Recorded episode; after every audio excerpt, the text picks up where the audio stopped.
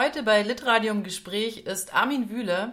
Er hat im Februar seinen ersten Roman veröffentlicht, Getriebene beim Marix Verlag.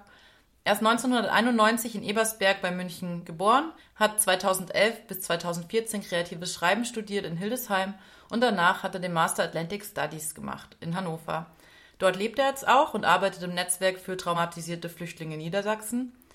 Als Finalist beim Open Mic 2017 hat er mit der Kurzgeschichte Leuchtquallen bereits die ersten Wege gebahnt für seinen Roman. Er war Stipendiat des Klagenfurter Literaturkurses und er hat 2016 bei Humanity in Action eine Fellowship in Sarajevo gemacht und daran anschließend 2017 eine Recherchereise im Libanon.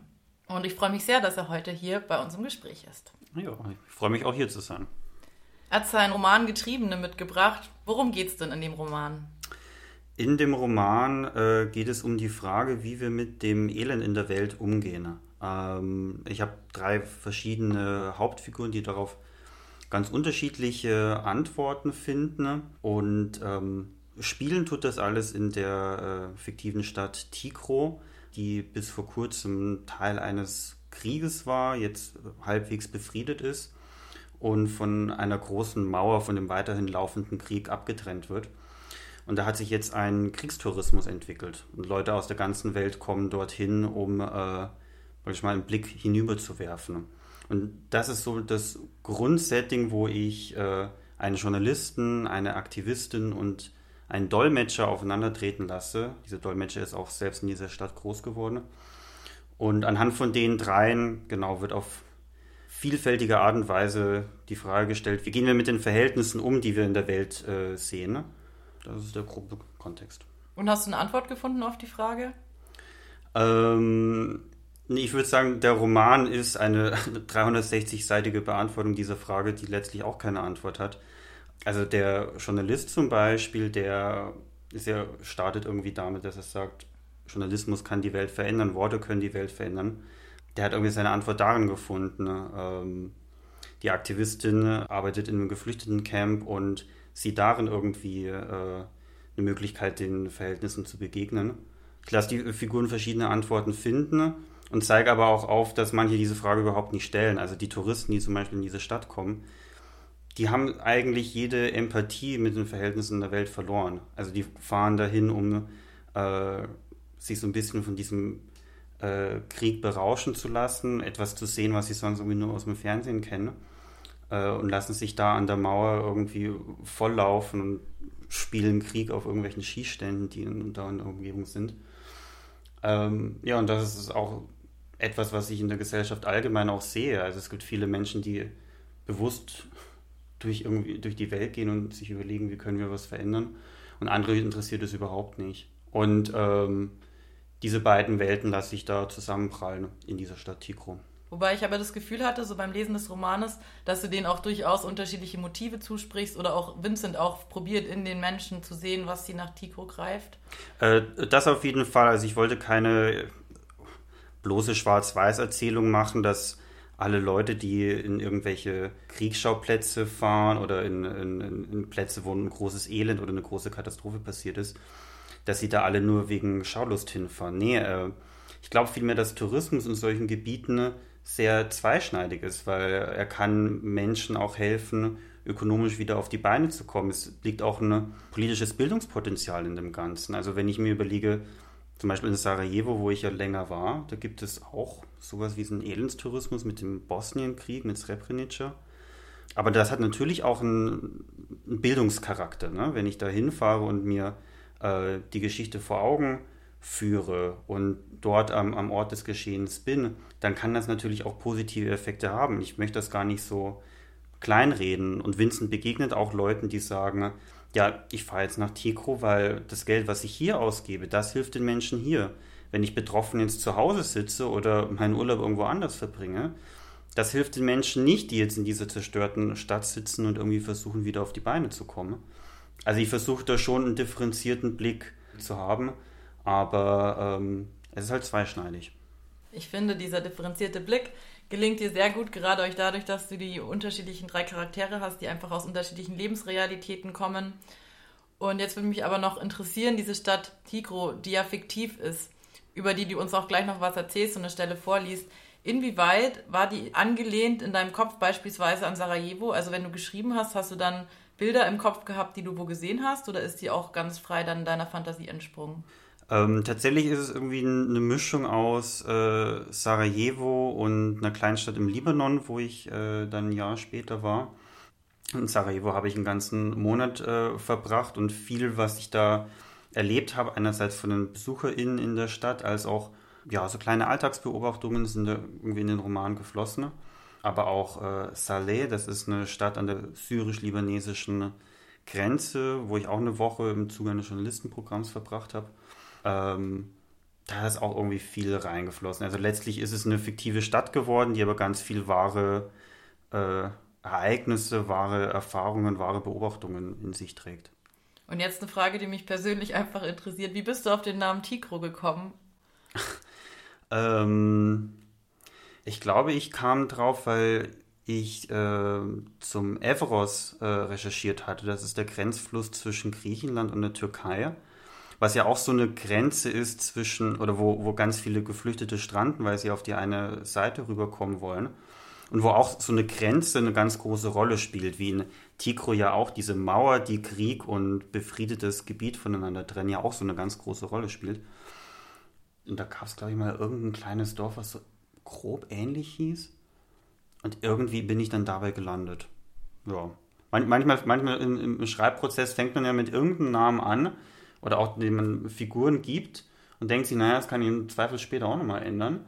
Ähm, und dann bleibt es dabei. Und irgendwie habe ich mich mit Tico angefreundet. Ja, ich finde nämlich den Namen auch sehr passend und ich muss gestehen, ich habe auch direkt mal gegoogelt, ob es diese Stadt äh, tatsächlich irgendwie gibt oder wie fiktiv die ist. Lies uns doch mal eine Stelle vor, damit die Hörerinnen Tigro auch nochmal kennenlernen können. Ja, sehr gerne. Ähm, also die Stelle ist jetzt äh, recht aus dem Anfang des Romans und äh, Vincent, der Journalist, einer der drei Hauptfiguren, ist gerade in der Stadt angekommen. Zum ersten Mal, seit er früh morgens ins Taxi gestiegen war, kam er zur Ruhe. Er hätte nun einen Mittagsschlaf machen können, aber die Neugier drängte ihn an die Mauer. Der Gedanke, dass nur wenige Gehminuten entfernt die zivilisierte Welt endete, faszinierte ihn. Er dachte an mittelalterliche Darstellungen der Erdscheibe, an deren Rändern Schiffe in den Abgrund stürzten und im Schlund eines Ungeheuers verschwanden. Neben einer nahezu rührenden Naivität zeugten diese Stiche gleichermaßen von Abenteuerlust. Sie erzählten von den Grenzen dessen, was dem Menschen bekannt und erfahrbar war, und nichts anderes wurde den Touristen in Tigro verkauft. Die Mauer war eine Weltenscheide, die Frieden und Krieg voneinander trennte. Ein geordnetes Staatswesen traf auf die rivalisierenden Machtansprüche verfeindeter Milizen, die sich gegenseitig unter Dauerbeschuss hielten und in Folterkellern jeder Menschlichkeit beraubten. Vincent wusste, dass es eine Aussichtsplattform gab, die den Blick auf die andere Seite der Mauer bot. Er griff sich die Schlüssel und verließ die Wohnung. Die Gassen der Altstadt gingen steil bergauf, und Vincent musste sich nach vorne beugen, um die Steigung auszugleichen. Schwitzende Leiber drückten sich aneinander vorbei oder begutachteten die Auslagen der Geschäfte. Eine Reisegruppe zog sich wie ein Bandwurm durch die Gasse, angeführt von einer Frau, die einen Regenschirm in die Höhe reckte, um in der Menge erkannt zu werden. In der Luft hing der Geruch von gebratenem Fleisch, das die Straßenköche in Brot drückten und mit tonlosen, allein durch den Zungenschlag variierten Schreien bewarben. In den engen Häuserschluchten neigten sich die Wände aneinander zu. Stromleitungen und Balkone schienen sich wahllos zu kreuzen. Neben ihm gingen zwei Rucksacktouristen, offenbar auf der Suche nach ihrer Unterkunft. Es ist nicht mehr weit, raunte der Mann seiner Freundin zu deren Dreads ihr schweißnass ins Gesicht hingen. Vincent horchte das Paar unauffällig aus, stieß jedoch nicht auf verwertbares Material. Er ließ die beiden zurück, als sie einem Jungen auf der Straße Hasch abkauften. Es dauerte nicht lange, bis die Steigung abflachte und die Mauer in Sicht kam. Vincents Pulsschlag beschleunigte sich. Die Gasse mündete in der neuen Hauptschlagader der Stadt, die parallel zu den Grenzanlagen verlief und Boulevard genannt wurde. Mit sichtlichem finanziellem Aufwand war hier eine Amüsiermeile errichtet worden, die aus Bars, Restaurants, Diskotheken und Stripclubs bestand. Die Häuser besaßen nur eine schmale Straßenseite und erstreckten sich schlauchartig nach hinten. Dicht gedrängt, wie mit hochgezogenen Schultern, reihten sie sich aneinander. Gegenüber verlief die Mauer, sechs Meter hoch und gekrönt mit Stacheldraht. Einige Gebäude waren aufgestockt worden, um einen Blick über die Mauer zu ermöglichen. Von den Dachterrassen bot sich freie Sicht ins Kriegsgebiet. Vincent presste den Rücken gegen eine Hauswand und legte staunend den Kopf in den Nacken. Die Mauer bestand aus unverputztem Beton. Etwa alle 200 Meter erhob sich ein Wachturm, der von Stacheldraht und Überwachungskameras umgeben war. Ein schmaler Geländestreifen trennte den Boulevard von der Mauer. Zwei Spurrillen zeigten an, wo sich die Geländewegen der Grenzpatrouillen ihre Bahnen schlug. Gegenüber saßen die Menschen in Sonnenstühlen, ihre Stühle zur Mauer ausgerichtet, als betrachteten sie das Meer. Ja, Tigro, die Stadt, die du da zeichnest, löst in mir so eine Mischung aus, aus irgendwie Unbehagen, aber auch Aufregung und Neugier. So eine gewisse Art von Faszination, die aber konträr steht zu meinen moralischen Vorstellungen. Wie fiktiv ist denn Tigro? Also gibt es sowas, genauso etwas zu sehen, wie du es da beschrieben hast? Ähm, ja, also es gibt äh, viele Städte in dieser Art. Also es gibt zum Beispiel die nord-südkoreanische Grenze, wo auch täglich Reisebusse aus Seoul an die Grenze gebracht werden, damit die Leute so einen Blick rüberwerfen können. Es gab einen äh, Tourismus nach äh, Aleppo. Ein türkischer Reiseveranstalter hat Touren ins zerstörte Aleppo angeboten. Weiß nicht, ob er das immer noch macht. Auch an der armenischen Grenze gibt es sowas. Es gibt natürlich die Favelas in Rio de Janeiro. Ne? Da ist zwar kein, kein Krieg zwischen zwei Staaten in dem Sinne, aber da kannst du auch äh, dir praktisch das Elend da angucken und da durchgeführt werden. Ne? Also Beispiele wie diese gibt es viel. Ähm, und ich kann diese Faszination auch sehr verstehen. Also auch da möchte ich mich gar nicht so über, über die Leute drüber äh, stellen. Sowas hat auch eine Faszination, so eine, ich würde das mal so, so eine perverse Faszination, so würde ich das bezeichnen, der wir aber, glaube ich, irgendwie alle auch erliegen. Ne? Und ich könnte mir irgendwie auch vorstellen, in Tico Urlaub zu machen, aber ähm, ich glaube, ich würde es ich würd's nicht machen aus tatsächlich moralischen Gründen, wo, wo ich mir denke, die armen Leute müssen jetzt ja, müssen irgendwie so ihr, ihre eigene Geschichte vermarkten, um irgendwie, irgendwie so äh, ihre Miete am Ende des Monats bezahlen zu können. Ich glaube, aus den Gründen würde ich es nicht machen, aber dass der Mensch ein neugieriger Mensch ist und ja, auch, auch aus einer schlimmen Tragödie irgendwie äh, Faszination und Interesse ziehen kann, ich glaube, das ist vielleicht erstmal auch nur menschlich. Aber die Frage ist, ob wir es trotzdem machen sollten. Vincent hat es ja gemacht und ist dahin gefahren als Journalist. Würdest du sagen, Vincent ist ein guter Journalist? Ähm, ich würde sagen, Vincent war mal ein guter Journalist oder er hat, er ist, äh, er hat diesen Beruf gewählt, weil er tatsächlich denkt, dass Worte die Welt verändern können, dass eine engagierte Berichterstattung über Missstände diese Missstände verändern können.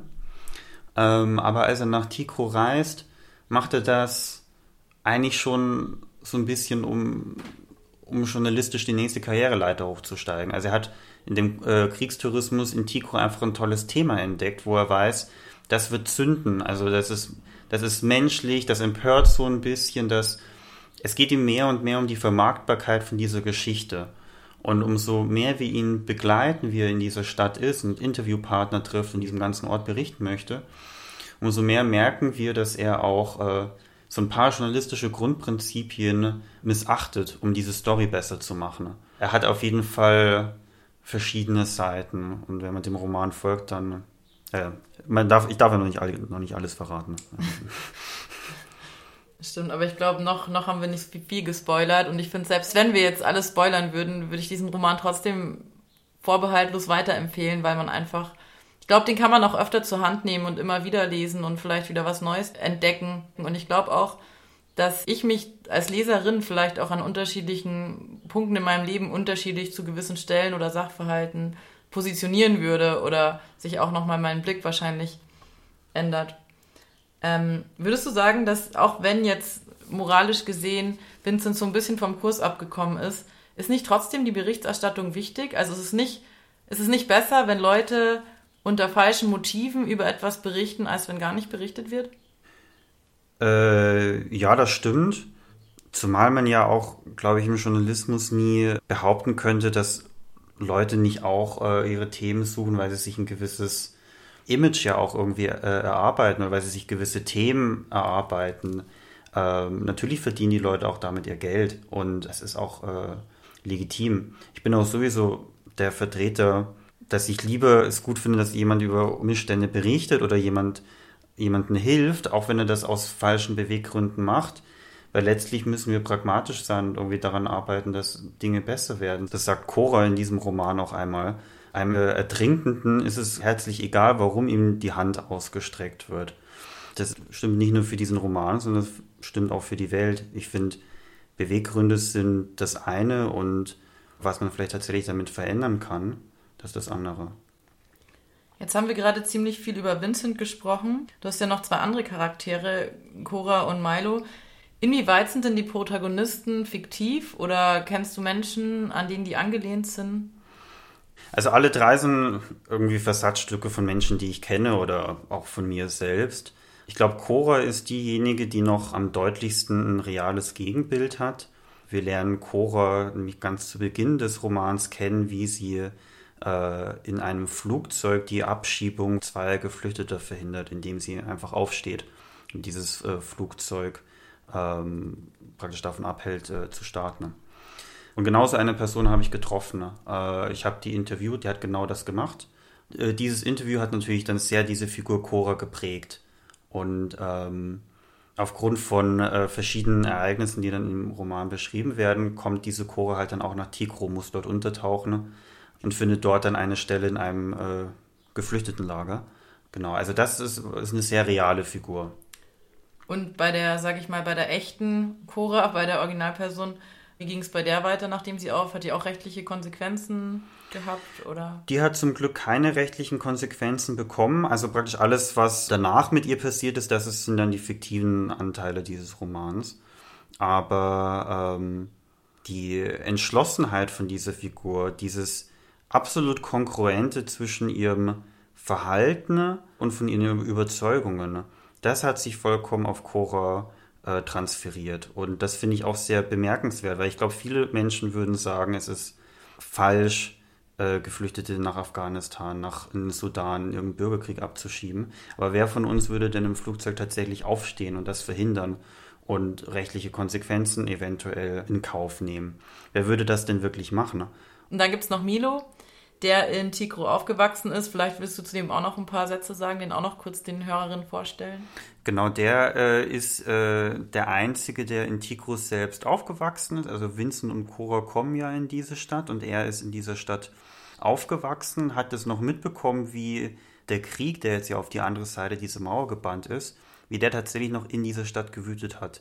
Er war da, als diese Stadt belagert wurde und seine Geschichte bekommen wir auch in einem größeren Rückblick äh, auch noch erzählt, wie das damals war. Und aus seinen Augen ähm, sehen wir dann halt auch, wie diese sehr privilegierten Menschen in seine Heimatstadt kommen und jetzt die eingestürzten Häuser fotografieren, weil das so crazy ist.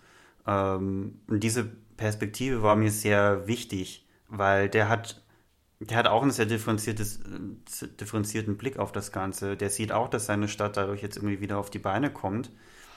Ähm, der denkt aber auch, dass man irgendwie so, so einen Tourismus anders machen muss. Also ich beschreibe den ja sehr als so ein, so ein bisschen so ein Ballermann-Tourismus. Ne? Also Leute gehen da irgendwie zum Saufen hin, gehen da auf den nächsten Skistand.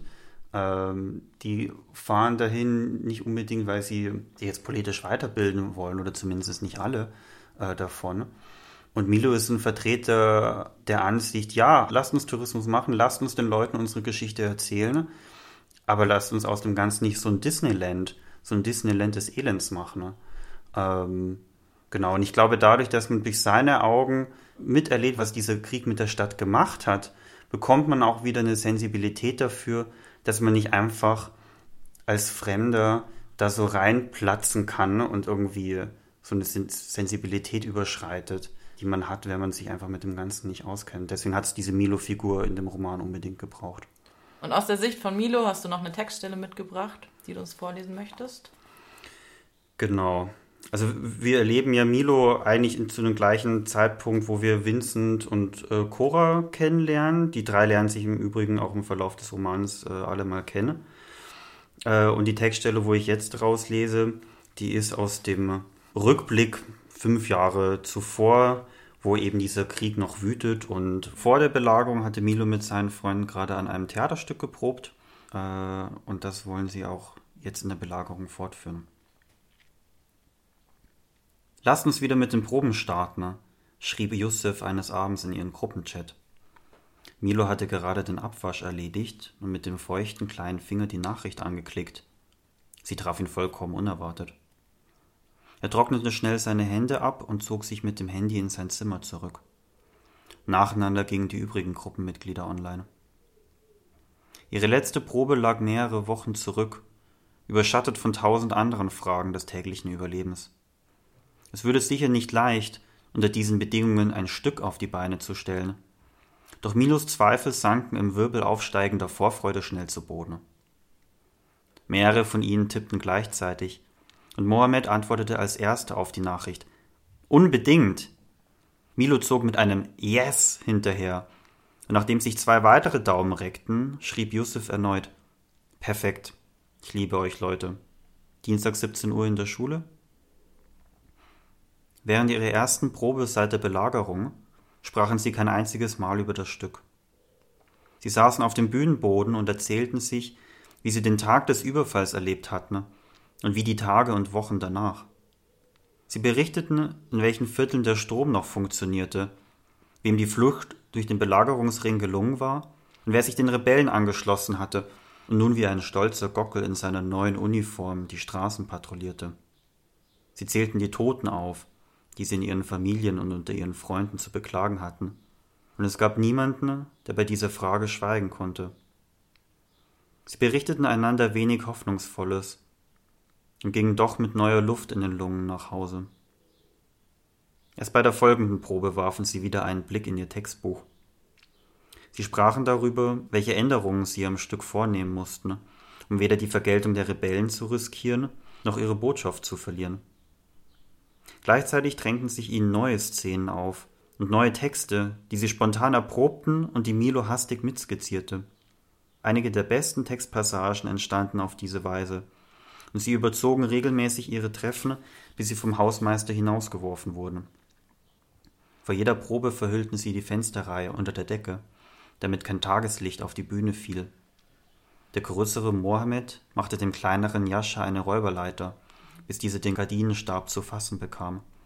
Und gemeinsam zogen sie den Vorhang der Länge nach zu.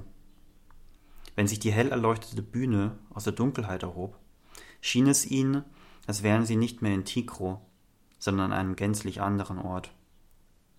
Ich bin so froh, dass wir wieder proben, flüsterte Milo. Ich habe das Gefühl, das hält mich am Leben. Er saß neben Mahmur auf dem Boden des Requisitenraums und sah ihm dabei zu, wie er am Prospekt arbeitete. Mahmoud war die Brille bis zur Nasenspitze gerutscht. Er hatte sich weit über die Leinwand gebeugt und konzentrierte sich auf die Stelle, an der er gerade arbeitete. Das ist nicht nur ein Gefühl, murmelte er.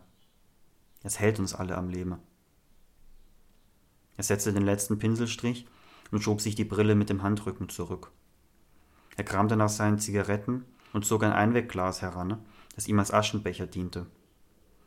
Sie blickten durch die offene Tür auf die Bühne wo Anael gerade über den Boden kroch und den neuen Monolog probte, den sie geschrieben hatten.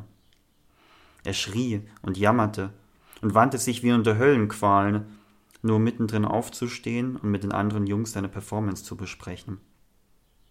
Mahmoud gab sich Feuer und Milo nahm ihm die Zigarette aus der Hand, um einen Zug zu nehmen. Er verschluckte sich am Rauch und musste husten und lachen gleichzeitig. Er reichte ihm die Zigarette zurück. Depp, murmelte Mahmoud und wandte sich wieder dem Prospekt zu.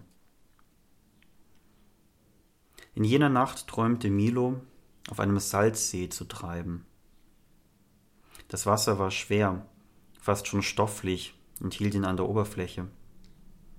Der Salzanteil im Wasser war so hoch, dass darin kein Leben existierte.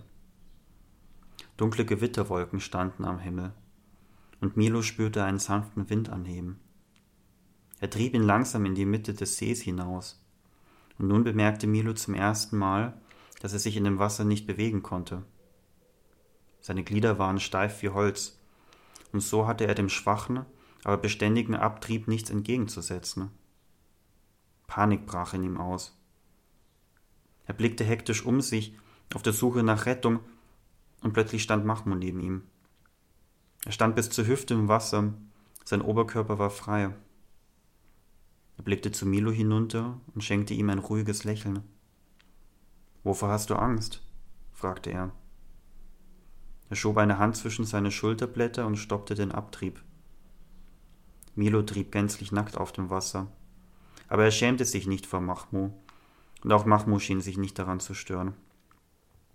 Er drehte Milo um dessen Achse und führte ihn sanft in Ufernähe zurück.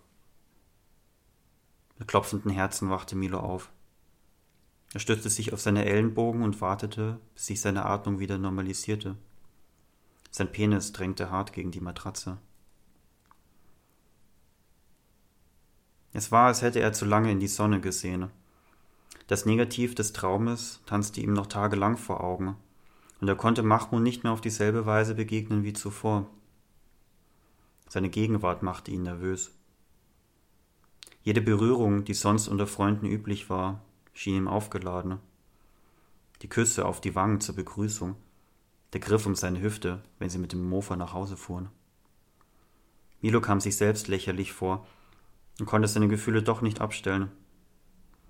Einmal hatte er Mahmoud zu lange angesehen, während er am Bühnenprospekt arbeitete, und es war ihm aufgefallen. Anstatt seinen Blick ruhig zu erwidern, hatte Milo schnell den Kopf abgewandt und damit womöglich alles schlimmer gemacht. Es schien Milo, als habe der Traum etwas zutage gebracht, das in den Tiefen seines Unterbewusstseins geschwommen war. Ein Fisch, der nun vor seinen Beinen zappelte und an Land nicht mehr atmen konnte.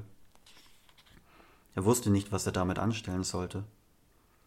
Dieser Fisch war zu groß und zu schwer, um ihn ins Wasser zurückzuziehen, und ihm den Kopf einzuschlagen, brachte er nicht übers Herz.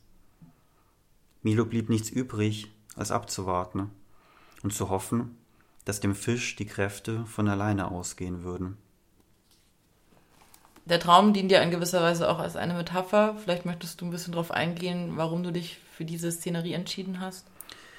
Genau, also Milo treibt ja auf einem Salzsee, ähm, in dem ja per Definition auch keine Tiere schwimmen, die ähm, ähm, der Tod ist, es ist eine sehr unwirkliche, feindliche Umgebung. Es setzen Gewitterwolken an.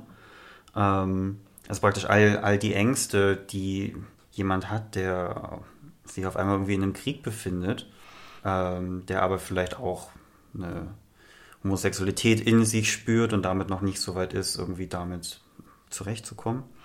Und da ist dann auf einmal ein Mahmoud da, mit dem er dieses Theaterstück macht und der ihm äh, sagt so, hey, ich bin da und ähm, wir stehen das irgendwie durch und wovor hast du eigentlich Angst? Und äh, Genau, ich glaube, dieser Traum ist ein, ähm, ein ganz entscheidender Moment, wo Milo auf einmal, ja, wo er Mahmoud dann irgendwie nicht mehr anders begegnen kann, dem er eigentlich nur, der eigentlich bislang eigentlich nur ein Freund war. Ähm, genau, das so ein bisschen zur Metapher dieses Traumes. Und auf das Theaterstück würde ich auch noch gern eingehen, weil das ist jetzt nicht, sag ich mal, die erste Sache, an die man denkt, wenn man überlegt, was, was fehlt. Man denkt an an Nahrung, an, an Sicherheit, aber nicht an Kultur und Theater. Erzähl doch mal, wie du die Rolle von Theater, von kultureller Bildung, von solchen Möglichkeiten, gerade auch in solchen lebensbedrohlichen, extremen Situationen einschätzt. Die schätze ich sehr hoch ein ist sehr systemrelevant, weil dieses, dieser Begriff ja auch immer viel jetzt hier auch in Corona-Zeit. Ne? Ähm, Beziehungsweise ist die Geschichte angelehnt an Sarajevo. Also da gab es das Kriegstheater Sartre. Das war auch eine Geschichte, die mich extrem beeindruckt hat, als ich äh, dort vor Ort war. Ähm, Sarajevo war von 92 bis 95 belagert, also fast fünf Jahre kamen die Leute weder raus noch rein, also so wie es in Tico auch ist, hatten kaum noch mehr irgendwie zu essen, wurden ständig von serbischen Snipern beschossen, konnten jeden Tag sterben. Und trotz allem wurde ähm, Warten auf Godot aufgeführt. Übrigens das gleiche Theaterstück, was sie auch äh, hier in, bei den Getriebenen aufführen. Ähm, und wir konnten mit dem Regisseur oder ein, einer der Beteiligten bei dem Theaterstück äh, sprechen. Und er hat erzählt, dass sie sich immer gefragt haben, ob überhaupt jemand kommen wird zu, dieser, zu diesem Theaterstück, weil, wie du halt eben gerade sagtest, ist es das, was, was den Leuten wichtig ist in so einer Situation. Und wenn es ihnen wichtig ist, wollen sie dann so ein anstrengendes Stück wie Warten auf Godot sehen oder wollen sie vielleicht irgendwas Seichtes, irgendwas Lockeres sehen, was sie ablenkt äh, vom, irgendwie vom täglichen Horror. Und genau das Gegenteil war der Fall. Also die Leute sind unter, unter Lebensgefahr sind sie äh, zu diesem Theaterstück gekommen. Also jeder Schritt auf der Straße konnte ihren Tod bedeuten und die sind, haben das trotzdem gemacht. Die Stühle waren bis zum letzten äh, belegt. Und ähm, ich stelle mir das eine unglaublich eine unglaublich mitnehmende Situation vor. Da warten auf Godot zu sehen, im Hintergrund die äh, Granatenbeschüsse zu hören. Es muss, ein ganz, es muss eine ganz eigenartige Situation gewesen sein. Aber den Leuten war es wichtig, auch in so einer Situation Kultur mitzuerleben. Und ähm, das fand ich eine Geschichte, die ich unbedingt erzählen wollte. Das führt mich auch gleich zu meiner nächsten Frage. Und zwar, wie viel hast du auf den Recherchereisen tatsächlich so erfahren oder miterlebt, erzählt bekommen oder wie viel ist tatsächlich fiktiv in diesem Roman? Hm. Ich glaube, das sind häufig so kleine Beobachtungen, die ich übernommen habe. Ähm, also gar nicht, ich, in Sarajevo oder auch, auch im Libanon gibt es ja einen Kriegstourismus in, in dem Ausmaße, wie ich es im Roman habe, ja noch nicht. Also das sind dann schon fiktive Elemente, die ich hinzugefügt habe. Äh, aber ich glaube, so ganz viele so kleine Beobachtungen wie, ähm, zum Beispiel, als ich in Mostar damals ausgestiegen bin, in Bosnien kam mir auch so eine alte Frau entgegen, die äh, in, äh, in einem Zettel, den sie mit äh, in Times New Roman geschrieben hatte äh, und eine Folie eingelegt hatte, äh, Doppelzimmer für 9 Euro angeboten hat. Und ganz viele fahrende Händler waren auf diesen Bus zugelaufen, wollten den aussteigenden Touristen irgendwie Unterkunft oder Essen oder Tour anbieten und diese ähm, ja, diese arme Frau, die irgendwie offensichtlich versucht hat, halt irgendwie auch Geld zu machen, die, die, war nicht so, dass sie auf diesen Bus zugelaufen ist und, äh, und sich praktisch so ihr, ihren Platz irgendwie erkämpft hat, sondern die stand so abseits und hat so hoffnungsvoll irgendwie zu uns rübergeguckt, aber war praktisch chancenlos. Ähm, und das war dann so, so eine kleine Szene, die jetzt halt auch in den Getriebenen vorkommt. Also ich glaube, auf so einer Mikroebene ist viel eingeflossen. Auch die Beschreibungen von den geflüchteten Lagern äh, sind sehr verwandt zu den geflüchteten Lagern im Libanon. Äh, da konnte ich mit diesem Journalistenprogramm auch ähm, eines dieser Lager begehen. Äh, war auch überrascht und äh, verblüfft, dass die Menschen dermaßen auf ihr eigenes Schicksal äh, äh, zurückgelassen werden. Also ich dachte irgendwie so ganz naiv, ja, also den Leuten geht es auf jeden Fall nicht gut, aber es gibt ein UNHCR, die werden dafür gesorgt haben, dass die syrischen Geflüchteten ein Zelt kriegen und das ist ein großes Schachbrett mäßig ange, äh, legtes äh, Geflüchtetencamp. So habe ich mir das vorgestellt, als ich da hingefahren bin. Und wenn du dann da bist, da ist überhaupt nichts geordnet. Ich glaube auch der UNHCR hat überhaupt gar keine Ahnung, was also so großartig äh, passiert. Die Leute äh, müssen Pacht zahlen für die, für die zwei Quadratmeter, wo ihr Zelt draufsteht. Die müssen sich ihre Zelte selbst zusammenkaufen. Ne? Ähm, und ganz viel was an Unterstützungssystemen da ist, sind irgendwelche privaten NGOs, die den Leuten helfen. Ne? Ähm, da ist überhaupt nichts koordiniert oder, also, oder auf jeden Fall nicht in dem Maße, wie ich es jetzt irgendwie erhofft hätte. Ja, und genau solche Situationen haben wir dann halt in Tico auch oder halt um Tico äh, herum. Deine Recherchereisen haben dich ja maßgeblich beeinflusst, waren wahrscheinlich auch mit Auslöser, diesen Roman überhaupt zu schreiben und damit auch durch Literatur ein Stück politische Arbeit tatsächlich auch zu machen. Du arbeitest ja auch im Netzwerk für traumatisierte Geflüchtete in Niedersachsen. Inwieweit glaubst du, dass auch diese Arbeit Einfluss gehabt hat auf den Roman? Genau, ich äh, bin dann der Presse- und Öffentlichkeitsarbeit äh, und als Projektassistenz angestellt und ähm, ja, hat auf jeden Fall auch äh, Einfluss gehabt, weil ähm, ich selbst bin zwar nicht im Kontakt mit äh, Klientinnen, aber äh, natürlich bekommt man die Geschichten mit von Menschen, die äh, nach Deutschland flüchten, was sie erlebt haben, was für Traumata sie mitnehmen. Auch Traumata sind auch allgemein Thema in diesem Roman. Also was, wie ist auch das Leben danach? Wie ist das Leben nach der Katastrophe? Milo ist ja auch jemand, der Schlafstörungen hat und äh, den irgendwie das, was er erlebt hat, irgendwie nicht loslässt. Äh, insofern ja, ist das auf jeden Fall auch in diesen Roman eingeflossen oder auch ähm, ja diese dieses die Hilfssysteme äh, wie, wie NGOs funktionieren ähm, da konnte ich natürlich viel auch aus eigener Erfahrung damit reinbringen. Jetzt würde mich noch interessieren, wie so der Schreibvorgang war. Du hast jetzt einige Jahre an dem Buch gearbeitet. Haben dich Menschen unterstützt? Hast du vielleicht auch tatsächlich äh, Betroffenen auch Passagen zu lesen gegeben oder hast du das in Eigenregie alles gemacht? Ähm, genau, also ich hatte ja, wie gesagt, dieses äh, Interview mit dem Cora-Double, die in dem Flugzeug aufgestanden war.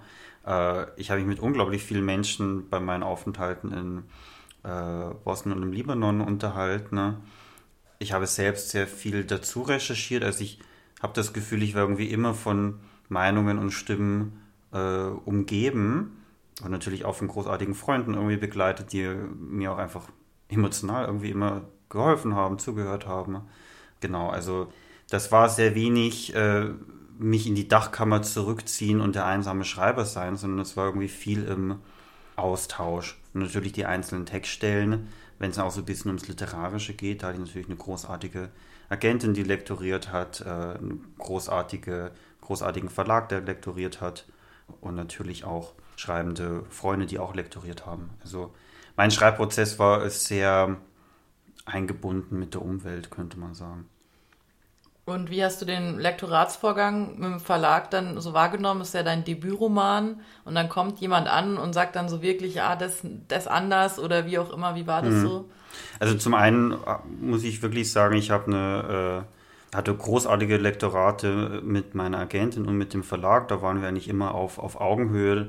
Da gab es nie irgendwas von, du machst das jetzt so. Also das ist, glaube ich, nicht selbstverständlich äh, und ich bin sehr froh drum. An sich bin ich aber schon, es ist, also bin ich, sagen mal, professional genug, um zu wissen, dass ich nicht alles perfekt schreibe. Und ich bin ja froh um den Blick von außen, wenn mir jemand ähm, dezidiert und fundiert sagen kann, was er oder sie an dieser Textpassage gerade schwierig oder noch nicht so richtig stimmig findet. Da bin ich ja unglaublich froh drum. Also ich habe sehr wenig Allüren, würde ich sagen, was meinen Text betrifft. Wenn er durch das Feedback besser wird, dann ist mir das am wichtigsten. Ich finde das Endergebnis absolut lesenswert. Und jetzt würde mich interessieren, was würdest du dir denn jetzt wünschen für dein Buch und für die Zukunft?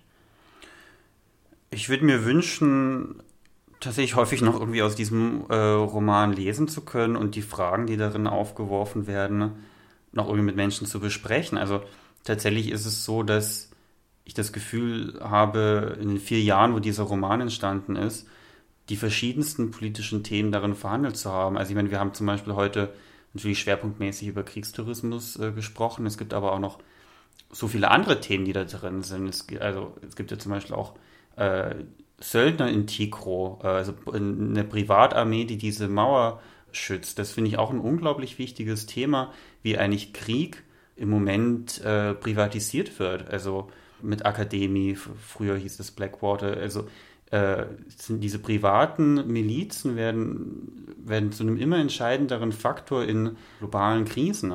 Das finde ich ist ein Thema, über das muss man auch noch viel mehr reden. Auch äh, genau die Situation von, äh, von Geflüchteten außerhalb von Europa, wie sie hier so ein bisschen mit den Camps in Tico dargestellt werden. Darüber würde ich auch noch viel mehr reden wollen und in den Diskurs treten wollen und mit diesem Text auch nochmals auch so eine Anklage geben wollen, dass das gerade passiert und dass das da ist. Und deswegen würde ich mir für den Roman wünschen, ja, dass irgendwie noch viel Diskurs darüber und mit den Themen, die darin vorkommen, passiert. Weil ich habe so das Gefühl, in den vier Jahren, die ich geschrieben habe, ist viel von dem, womit ich mich politisch beschäftige, da reingeflossen. Und ja, ich wünsche mir Diskurs. Findest du Literatur kann politisch sein, muss vielleicht sogar politisch sein? Ähm, ich denke, Literatur muss erstmal gar nichts, aber als äh, Schriftstellerin müssen wir uns trotz allem zu den Zuständen in der Welt verhalten, finde ich. Aber so muss sich auch jemand, der zum Beispiel äh, in einer Arztpraxis arbeitet, muss irgendwie in seiner oder ihrer Arbeit dann gucken, ja, wie kann ich mit meinen beschränkten Mitteln jetzt was verbessern, zum Beispiel dafür sorgen, dass ähm, ja auch Menschen ohne Aufenthaltspapiere eine Behandlung bekommen oder dass ich äh, meine Behandlung möglichst niedrigschwellig mache. Also ich finde, jeder in, seine, in seiner Position muss gucken, wie verhalte ich mich. Und wenn ich jetzt ein, ein Schriftsteller bin, dann finde ich, muss ich mich zu den Themen verhalten, wo ich großen Änderungsbedarf sehe. Und insofern denke ich, dass eigentlich Literatur selbst muss überhaupt nichts. Die kann, die kann alles. Wir können über alles schreiben. Aber ich als Schriftstellerperson, ich habe für mich den Anspruch, äh, darüber zu sprechen, was verändert werden muss. Und so schreibe ich dann häufig über ja, politisch-gesellschaftlich relevante Themen. Und ich hoffe natürlich, dass viele andere das auch machen, weil ich es richtig finde. Aber ich würde, wie gesagt, das Gleiche von jemanden erwarten, der in einer Arztpraxis arbeitet oder bei der Bahn arbeitet. Wir haben alle Mittel und Möglichkeiten, in unserem beschränkten Rahmen was zu verändern. Ich finde, es waren sehr schöne Schlussworte. Ich bedanke mich ganz herzlich, dass du da warst, Armin, und ich wünsche dir, dass du noch ganz viel über den Roman dich austauschen kannst und den Diskurs anregen kannst, den du dir wünschst. Ja, das hoffe ich auch. Vielen Dank für das Gespräch. Armin Wühle, Getriebene, erschien im Marix Verlag.